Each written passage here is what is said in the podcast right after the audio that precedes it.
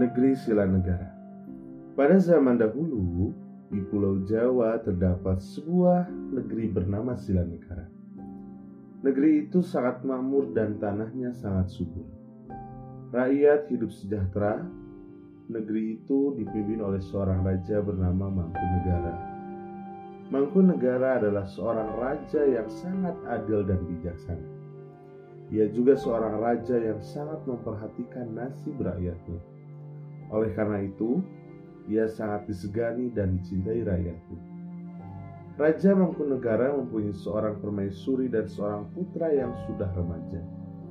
Putra raja itu bernama Pangeran Saputra. Ia sangat tampan dan mempunyai perilaku yang sangat baik.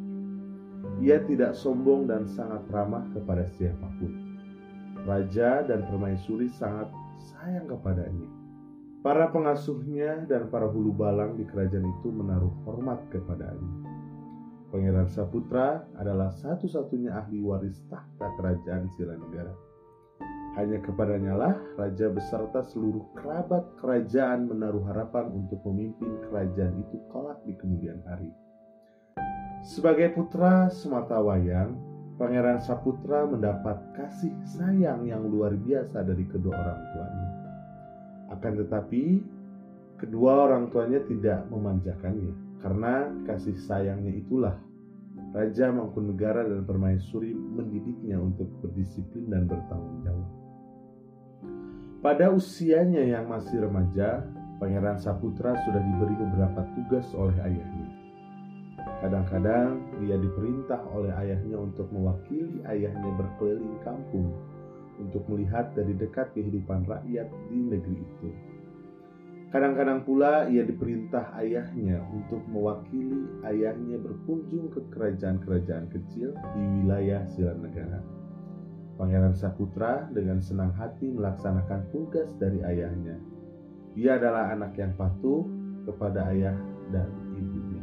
Pada suatu hari, Raja Mangkunegara dan Permaisuri duduk di ruang tengah kerajaan. Mereka membicarakan rencana bagi putra tunggal mereka. Baginda Raja berkata kepada permaisurinya, Dinda, putra kita sudah remaja. Tak lama lagi ia akan menjadi laki-laki dewasa. Sebagai calon penggantiku kelak, aku ingin ia menjadi seorang pemimpin yang tangguh. Untuk itu, ia harus memiliki banyak pengalaman dalam kehidupan. Bagaimana menurutmu, Dinda? Iya, Kanda. Aku sangat setuju dengan pendapatmu itu. Lalu, apa yang akan kita lakukan untuk itu, Kanda? Jawab Permaisuri. Aku ingin memerintahkannya untuk mengembara ke seluruh pelosok tanah Jawa ini, Dinda. Dalam pengembaraannya, nanti pasti ia akan memperoleh banyak pengalaman hidup. Aku yakin hal itu sangat baik bagi pendidikannya. Makin banyak kejadian yang dihadapinya di luar sana akan makin baik. Kelak, ia akan memiliki keberanian dan tanggung jawab yang besar, kata Baginda Raja Mangkunegara. Permaisuri tampak murung. Ia menundukkan wajahnya menghindari tatapan suaminya. Dalam hatinya, ia merasa berat berpisah dengan putranya. Akan tetapi, apa yang dikatakan suaminya pun benar.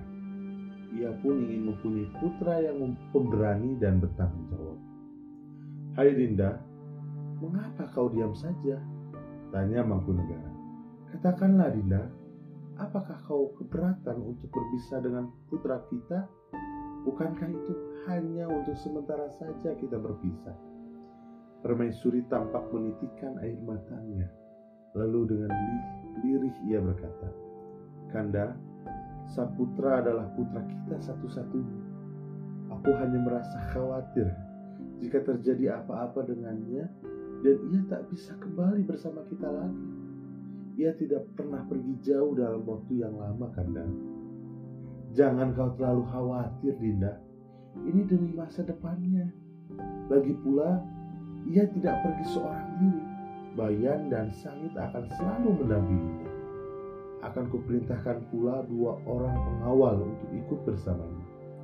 Kita sebagai orang tua tentu akan mengiringinya dengan doa-doa kita. Ujuk Baginda Raja Mangkunegara meyakinkan Permaisuri. Permaisuri berupaya menguatkan hatinya dalam dan berkata, Baiklah Kanda, aku setuju keputusan. Ia menyeka air matanya sambil tersenyum menatap suaminya. Ia membayangkan suatu saat putranya menjadi raja besar di tanah Jawa ini.